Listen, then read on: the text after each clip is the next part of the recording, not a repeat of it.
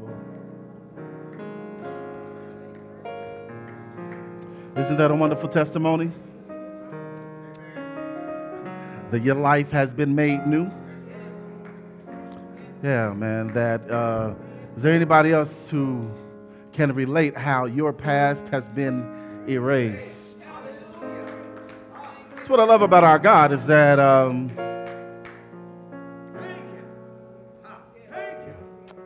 He's nothing like humanity in it that man will hold your past over you.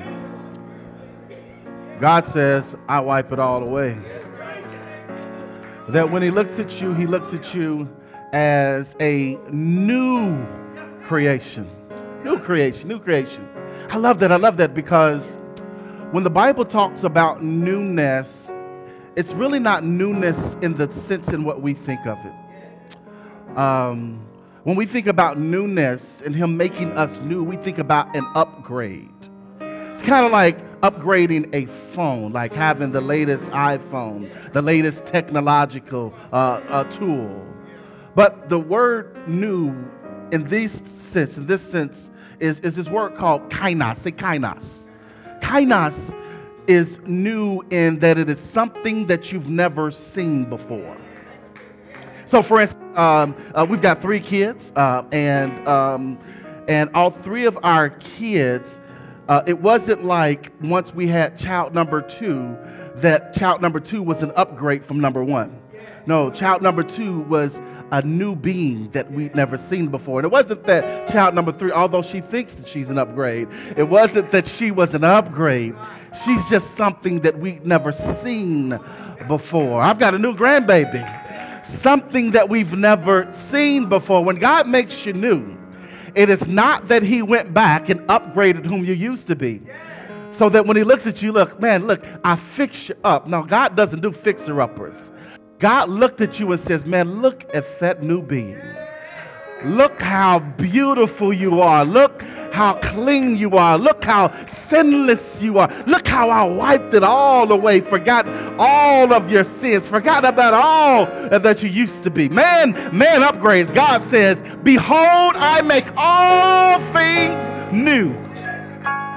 Yeah. That's why you ought to be okay letting your past go. And you ought not allow anybody else to hold it over your head.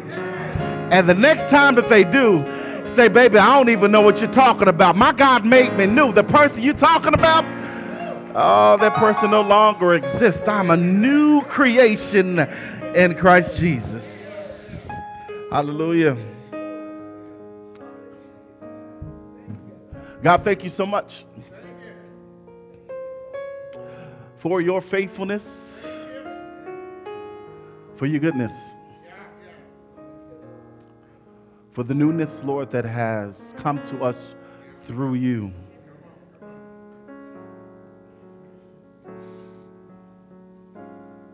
God, we are so undeserving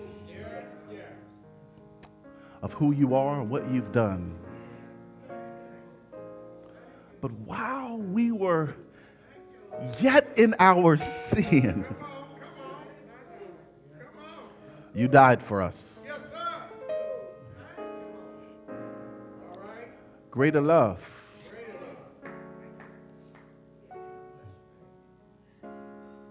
Such a great love that we have never experienced.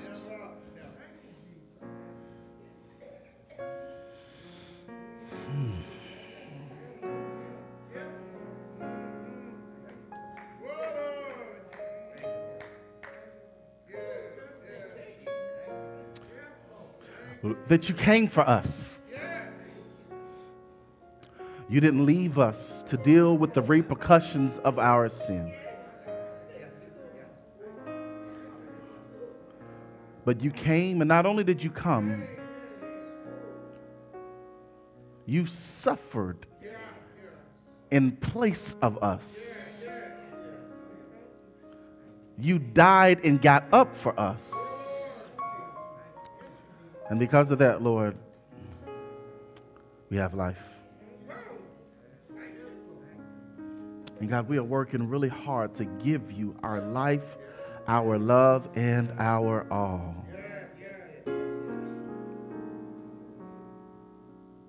Thank you for being you. Now, God, for this time of worship through your word, I pray that you would fill me. Use me, Lord, for your purposes.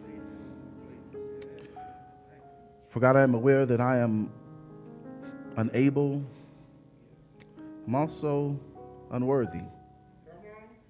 God, I am willing. So, God, I pray that you use this willing servant, that your will be done in and through me. And if nothing else, God, please, I pray that you let the words of my mouth and the meditation of my heart, God, I pray that it will be acceptable in your sight. For God, you are our strength and our Redeemer. We love you, Lord, and it's in your name we do humbly pray. Let every heart say amen. Amen. And amen. God bless you guys. Thank you so much. Thank you to the praise team. Listen, man, I am super, super appreciative of you guys pouring yourselves out uh, this morning. Um, selfishly, I, I benefit um, just for your great gift. Uh, the musicians as well, all of you guys, I am, I am grateful. Um, and, uh, and I'm so glad that you guys are here moving forward. Um, uh, that, um, yeah, man, we, we've got you guys, and, and y'all not allowed to leave. Uh, amen. Amen. Amen. Yeah. Well, my brothers and sisters, uh, today we start the second installment of our series entitled Spring Cleaning. Spring cleaning, man. And uh, we talked about last week how uh, we are on the precipice of a new season of life. That um, we have all gone through a winter both um, literally coming out of winter into the spring season, but also figuratively. Uh, the world has been in an extended winter, right? This pandemic has, has done to us what a winter does to you. Winter, winter forces you indoors, it isolates you, it hinders your ability to move. Uh, I shared with you that there is a condition uh, of the winter blues that people experience, and it, it has been elongated over time because of the winter season. Last week, we talked about the fact that in order to begin spring cleaning, one of the first things that you must do is you must go from room to room to identify the greatest area of your need. You begin there then you can conquer your greatest need with the help and the power and the unction of God. That then will give you the confidence to move in victory for the rest of the work. Last week was moving room to room. Today, I want to talk about once you get to those rooms, one of the first things then you've got to do is you've got to declutter and make room. Declutter. Somebody say declutter and make room and make room, man. If you have your Bibles, I ask that you open them up with me to the book of Second Timothy, chapter uh, 2. Also, if you're watching virtually, do the very same or launch your app, or it will be available for you on the screen. The book of Second Timothy, chapter 2. We'll be reading from the New Living Translation of the NLT today, so it may read a little bit differently for what you got in hand, but trust me, the principles remain the same. Second Timothy, chapter 2. Beginning at verse 20, just verse 20 and 21, two short verses. This is what you'll hear spring cleaning, declutter. In a wealthy home, some utensils are made of gold and silver, and some are made of wood and clay. The expensive utensils are used for special occasions, and the cheap ones are for everyday use.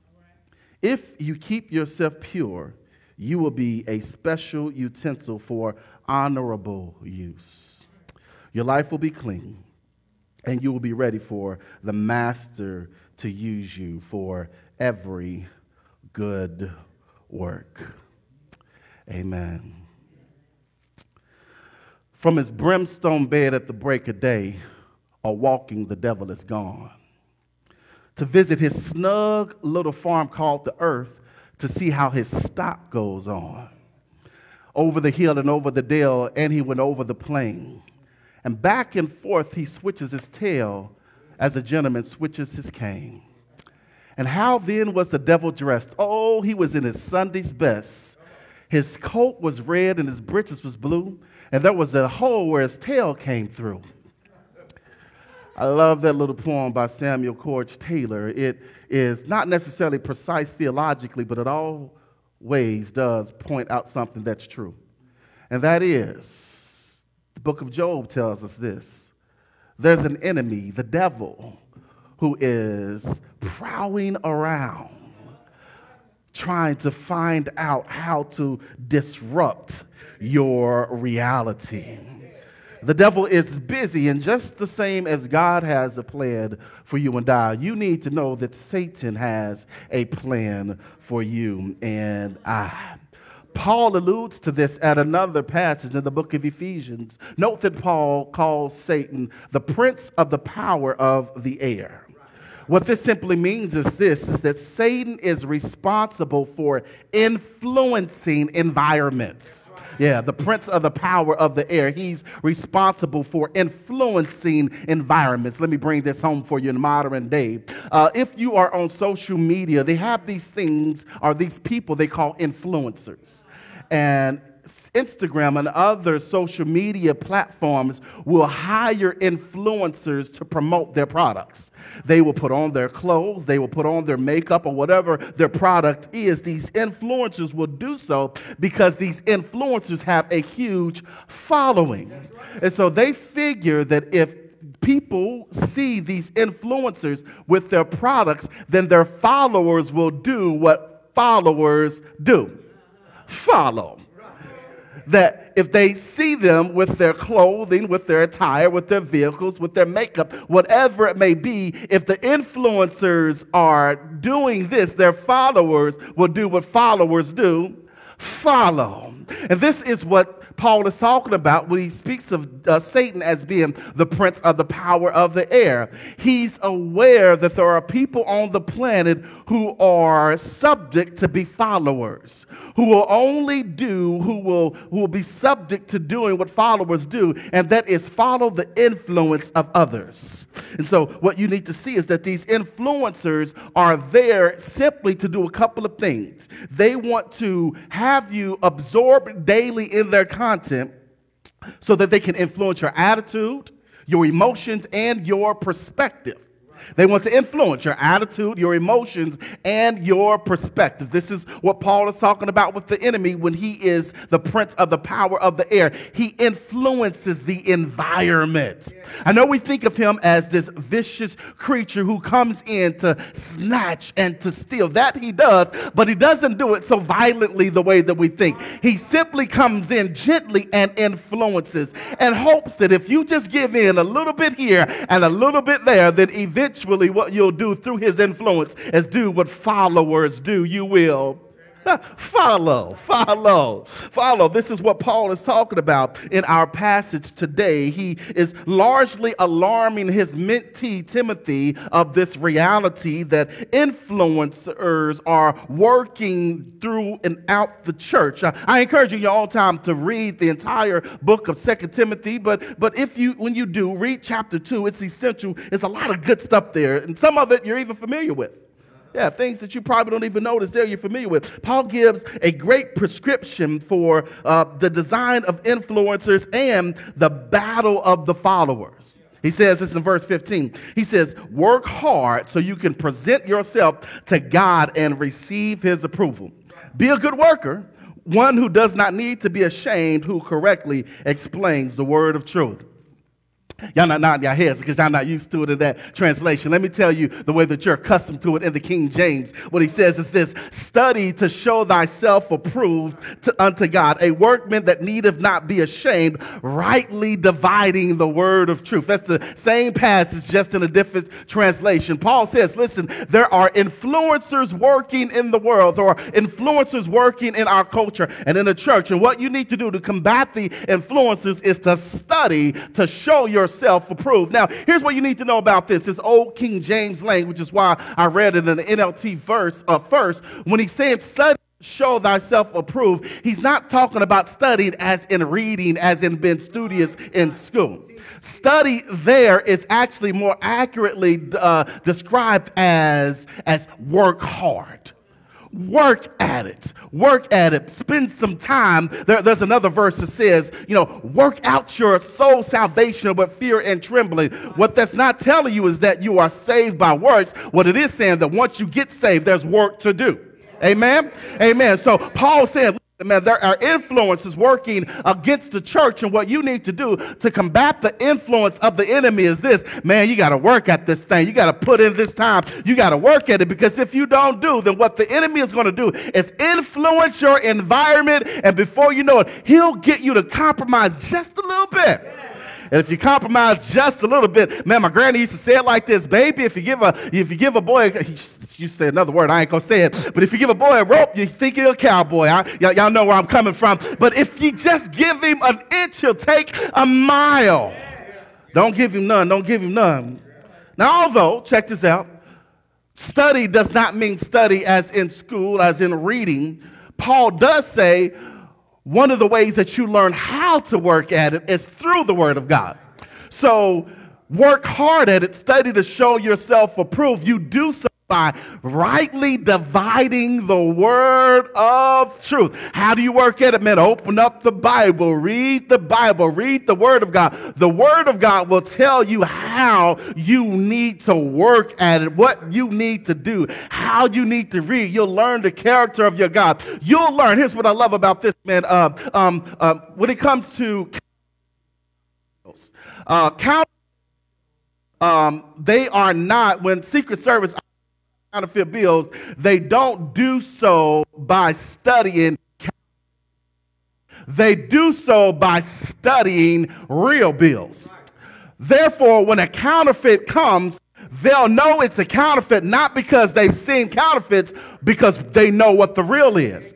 We rightly divide the word of truth and learn the character and the nature of God because when something fake phony, when something that is unlike God comes our way, we'll know there ain't no God in that. There, I, listen, I know it's clever. I know it's a good cliche. I know that there's something different about it, but I know what my God looks like. I know how my God sounds. I know what my God requires. I know what my God is asking, and I will not compromise, even if it's going to help me to get ahead a little bit here and a little bit there. Because if I compromise, I'm allowing the enemy and inviting him into my space, influencing my very nature. Don't compromise a bit. Study the Word of God, learn who God is through His Word. Then you will be able to determine who God is and who God ain't. Amen? Amen. Y'all give me a second. And what happens then is this you'll learn then, once you learn and study who God is, is it is necessary to do that because there's a difference between what is real and what is true. Yeah, yeah. There's a difference between what is real and what is true. Everything that is real isn't necessarily true, but everything that is true is real. Okay, okay, let me prove my point. Let me prove my point. Um, a lie is real. Oh, that's a real lie, but it ain't true. Yeah, fear is real, but it ain't true because the Lord said He has not given us the spirit of fear, what? But a power, love, and a sound mind. Everything that is real isn't necessarily true. So in our world, what they were dealing with that Paul is talking about was a bunch of situations where there were some real things happening, but they were not true. It's happening right here. If you see in verse 17 and 18, he mentions Hymenaeus and Philetus who were going around. Listen what they were teaching. They were teaching that the resurrection already happened. Now, listen, remember, here's what I said. You got to know the Bible so that when you hear what's fake, you'll know that that ain't God. To the untrained ear, it would be clear because this is post resurrection that maybe Hymenaeus and Philetus are correct because Jesus has already been resurrected. But that's not what they were preaching. They weren't preaching about Jesus' resurrection, they were preaching about the resurrection of everybody. The reason they were preaching about the resurrection of everybody is because Greeks did not believe that any good thing could happen in the flesh. So, what they then were doing is not only preaching that the resurrection had happened to everybody, but they were also preaching that when Christ was raised, he was not raised in the flesh. Paul saying, I know about my God. I know about my Jesus. And when I hear you preaching that, I know that that's not real. It may be real to you, but I know that it's not true. And it may sound good and it may be appealing to some and it may be highly philosophical in their thinking, but Paul recognized, yeah, that, that's real. Jesus did raise from the grave, but it's not all the way true. Because when he raised up, we talked about this last week, Thomas was able to stick his fingers in his nail scarred hands, his hands on his pierced side. We saw that when he rose up, not only did he raise up, but he raised up fully in the flesh, defeating the grave. Everything that's real isn't true. Everything that's true is real. So Paul then makes his recommendation for Timothy and for the church in Ephesus to have this spring cleaning of sorts. He says, listen, in order to, to understand what's taking place so that we can move forward, last week we said, go to every room, search it and see what needs to be handled. Discover your greatest need. But here's what inevitably happens. When you begin the process of unearthing, pulling the things out that need to be dealt with, ultimately you're going to have a mess. And here's what's happened over time. You did this last year. You pulled everything out. You got it all out in front of you. You was ready to tackle it all, and you got overwhelmed. You push it all back again. You, you didn't even deal with it. I remember, I remember as a kid, man, I, I, would, I would have to clean my room and, um, and, and I mastered the art of making my room appear to be clean. Because when you would walk in the room, it would be spotless. And the reality was that it was clean, but the truth was that it was not. The reality based upon perception is it looked clean, but the truth was it was still a hot mess. Because if you simply got down on your knees and looked up under my bed, everything that was on the floor found its way up under the bed. And some of the things that couldn't fit up under the bed found its way in the closet. On the outside, it looked as though it was clean. That was the reality, but the truth was, oh, it was still a hot mess. It was not clean. It was still too cluttered. And it was so cluttered that I was overwhelmed and did not know what to do with it. You think I'm talking about cleaning up houses, right? I'm talking about our lives. Sometimes our lives get so cluttered that and so overwhelmed with things and with issues. And so from the outside, you look good. You've got the proper language. You've got the good sayings. You dress up real nice. But if I take a moment and sit and listen and look up under the surface of your existence, if I open up the doors of the closet of your heart, I'll discover that it may look real that you're clean and dressed up really nice. But when I look at the totality of your life, oh baby, you a mess. You a mess, man. You you really cluttered, man. You need a whole lot of work to be done in your life. Don't feel guilty about it because we all find ourselves in this place where we look like we are okay, but there's some things really going on that we've got to do so. We allow junk to pile up. This is the blessing of the last 13 to 14 months. We've discovered just how cluttered we've been living.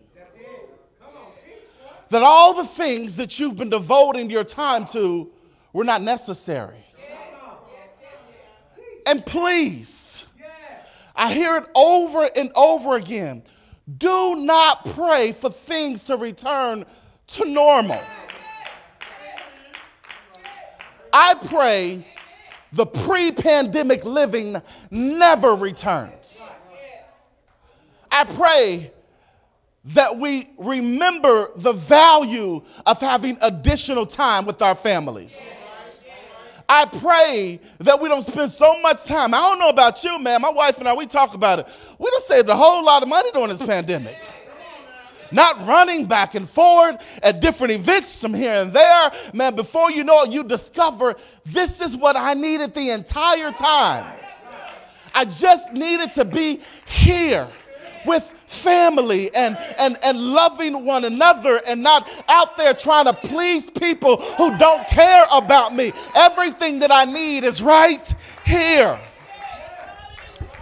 What the pandemic has taught us is we've got to declutter our lives and make room for what's most important. And what's most important in our lives is not having a high social calendar. It is not working from sun up to sundown. It is not spending all of our days running around with frivolous activities. None of those things are valuable and or important. What's important is taking our chance and living our lives the best that we can.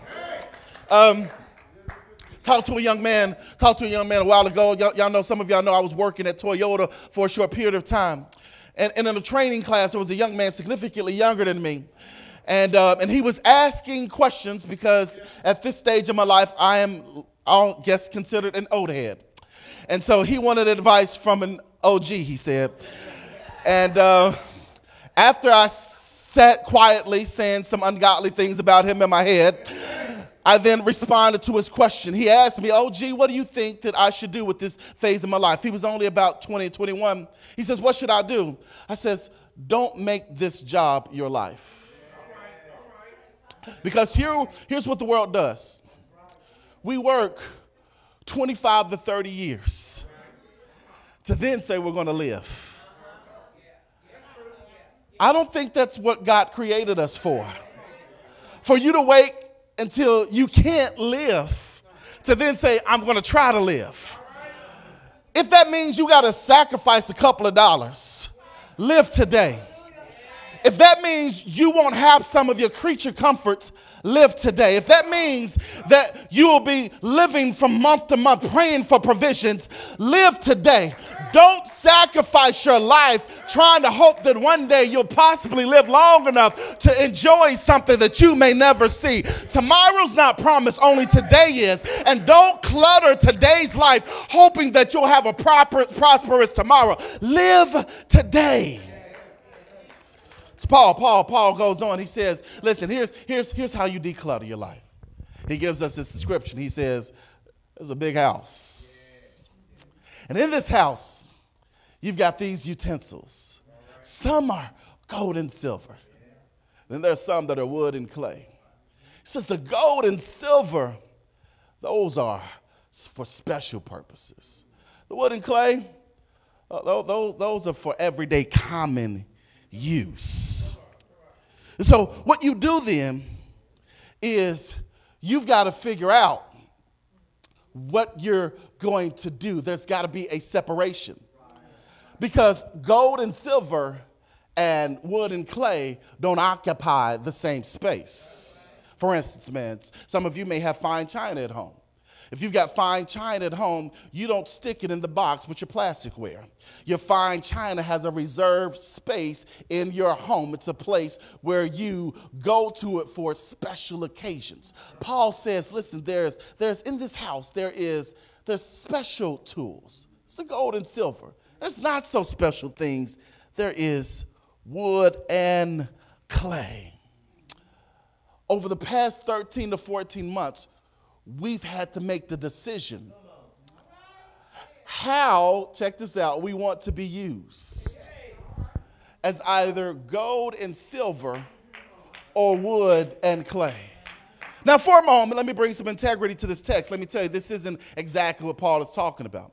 Paul is combating the teaching of these false teachers, uh, Hymenaeus and Philetus here. And what he's talking about, the gold and silver, are those who are faithful followers of Jesus Christ in his word. And the wood and clay are those who are not so faithful followers of the Lord Jesus Christ. So, what Paul is then saying, then, literally in this text, is that there are some people whom God's going to use for something great who have the capacity, the potential to be used greatly for God. And then there's some people who's just going to fade away, just existing, just for everyday common use. The question that I have for you, New Horizon, both those of you who are here in person and virtually, is how do you want to be used? Do you want to be used as gold or silver, or would you prefer to be used as wood and clay? Okay, y'all, y'all don't know the difference then, do you? You, you really don't know the difference between what gold and silver requires and what wood and clay is. Can I give you an example about the difference between a life that is gold and silver, wood and clay? Here's what you need to know gold and silver requires something of you, wood and clay require very little of you. Gold and silver is for special purposes, wood and clay not for so much. Special purpose requires planning and preparation. You got to work at it. Everyday common use requires passive productivity. You just sit around waiting, hoping eventually that something might take place to benefit you. It requires little to no effort at all. Uh, special purpose requires strength and stick to itiveness all everyday common use is slothful and shiftless. You ain't got no purpose. You just wake up every day lazily hoping that a melody might fall from the sky and benefit you. No, that's not the way that God intends you to live. Special purposes requires a hope-filled heart. But common everyday use is like a hole in the head, man. There is absolutely no use for it at all. God is asking right here through this passage of scripture is how do you want to be remembered, used, in this planet as a person who is of special, unique use or just everyday common use? Shifting around hoping that something might come your way. My point is this while you're here on this earth, Daily, you're going to be asked that question is what do you want your life to look like? And your response to that question each and every day deter- determines whether it's going to be for special purpose, gold and silver, or common everyday use, wood and clay. Every day, you're faced with that question. If you're going to Netflix and chill yourself to death, or if you're going to spend some time and open up a book and refine your craft, if you, if you are going to maximize your credit cards by spending shiftlessly, getting things and things and more things, or if you're going to save up and provide a legacy for your children, each and every day, the things that you're doing, you are asking and answering that question about what you are working towards, special purposes, or are you working for everyday common use? Are you planning and preparing for a bright future, or or are you just hoping that tomorrow might bring something your way? Here's what you need to know, and I've told you this before. Every miracle of God requires two parts there's the divine part and the human part. God's always on his job. He's wondering, brothers and sisters, are you going to clock in? God's always working. He's wondering, are you going to show up? And here's the thing I could spend a whole lot of time talking about what a wood and clay lifestyle is, but I'd be wasting your time because I know nobody in here, nobody watching virtually wants to live a wood and a clay lifestyle. Everybody in here wants to be created. Know that you're created for special purposes. So, why I just highlight for you real quickly what Paul talks about what a special purpose life looks like? There's three things, and I'm to take my seat. The first thing is this Paul says that when you are created for a special purpose, what you'll recognize is that you've been set apart for God. Yeah, you've been set apart for God. It begins with this. Paul says, check this out. He says, um, when you recognize then there's a separation that takes place, then you cleanse yourself from the latter, which is the wood and the clay. Cleanse yourself. Remove the wood and clay from your life. Remove the wood and clay from your existence. Remove it. Um, cleanse, cleanse there is um, it literally means a ritual behavior of spiritual cleansing. A ritualistic behavior of spiritual cleansing. So, Paul is saying, in order to be set apart from God, it is a spiritual event that each and every day you choose to be used by God each and every day, ritually, you choose to be used by God. Well, what does that look like then? Ritually, rather than waking up and cutting on the TV, ritually, I drop down to my knees for prayer because I want to be set apart for God ritually rather than spending my days letting the box speak to me. I open my Bible and let God speak to me. Ritually, I cleanse myself from the latter. Ritually, then, what happens then is when I am set apart from God, not only am I set apart, but also I'm set apart from those and those things that are not like God. Yeah. Okay. I'm talking to those of you who recognize that your circles don't necessarily reflect your purpose that when you are around people who don't speak your language, who do not have your hopes, who do not have your dreams, who do not have your goals, who do not have your aspirations, and you're thinking that you're weird. No, baby, you are set apart. And that there are certain people who recognize that I'm set apart. And here's the thing when you recognize that you are set apart, don't apologize for being different. Simply wake up every day and be who God called you to be. Here, let me, let me, let me share this though. Because there's, there's a delicate balance here that we have to juggle. And, I want you all to hear my heart here because I, I, have been grieved over this the past week. I talked to, to George and my wife about it. Being set apart does not mean that we dehumanize people. So much is happening in our world today a significant number of deaths locally that people that I'm directly connected to are impacted by, and I'm seeing their grief, and it's breaking my heart. But what's breaking my heart is not just that they're grieving, it's also the response of not all people, but church people. Yeah. That we say these words, them people, you, those people, as if we could ever be separated from them. Separation ought never lead to dehumanization. Because the moment that you dehumanize people is the moment that you become a part of the oppressive system that created them in the first place. I love it. James Baldwin, I've been reading a lot of James Baldwin lately. James Baldwin said this. He said, The greatest lie in the nation began when a certain group of people recognized that because they were Christians, that there were certain things that they could not do. And so, in order to do what they wanted to do, it required them to strip a certain people of their humanity. Because if they were not human, then they could treat them however they wanted to. Now, of course, Baldwin was talking about America's greatest sin and slavery, but please, my brothers and sisters, we can always, especially those of the ebony hue, we can always point our fingers at those who are the ancestors and those who help to perpetuate that stereotype and those lies. Because if we ever get to the point where we simply point at them because of their perpetuation of those stereotypes and those lies, we dehumanize them as well.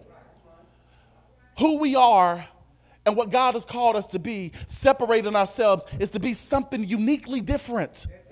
Something uniquely different that when I look at those people, when I look at the ones who perpetuate the stereotypes, I don't point my finger at them. I recognize that I'm a part of the very same body of Christ. Right.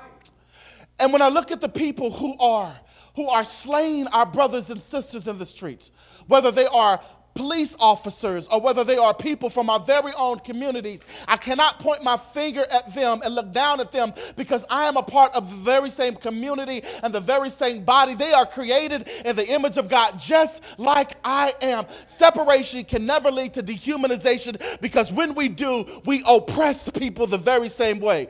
The right way for us as believers of God is to look at people regardless of what they do, how they act, what they respond, what sin they commit, is to look at them and say, Behold, I see someone who was created in the image of God. And I tell you what, when you begin to treat people as image bearers rather than as lower than human beings, then we can see change in people. Yes, you are special. Yes, you are set apart for God. But you are no different. You are no better than those who have yet to recognize their purpose. First thing, you got to be set apart from God. The second thing is then, if you are set apart for God, then you are useful to God. Say useful to God.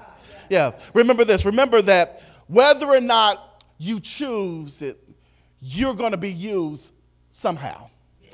And you're going to be used either for noble purposes or noble purposes or ignoble purposes or for special use or common everyday use. You got to determine then how you want to be used.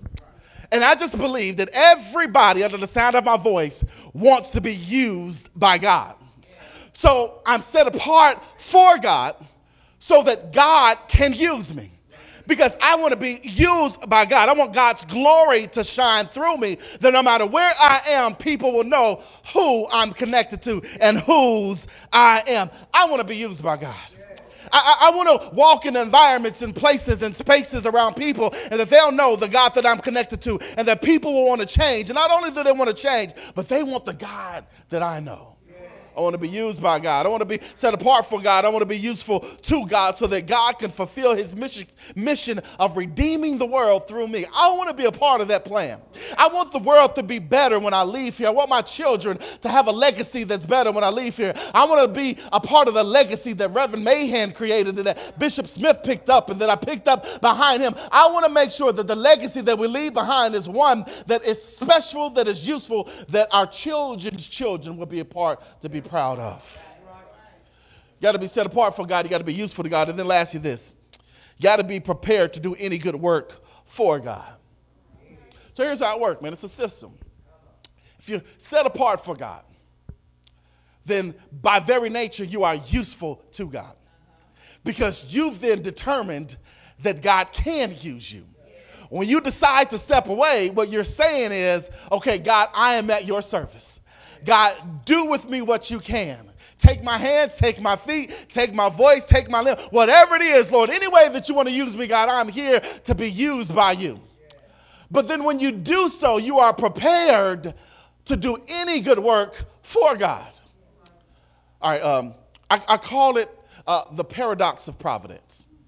Paradox. That sounds confusing. Don't let it confuse you. It, basically, it means this um, once you are set apart for God, you're used by God. The very things that God has called you to do will happen by very nature of applying the first two principles to your lives. Um, if you're set apart, if you're useful to God, that is not that you are necessarily laying your dreams and your hopes on the sidelines, hoping that God will eventually give you a little piece of something that you can be proud of.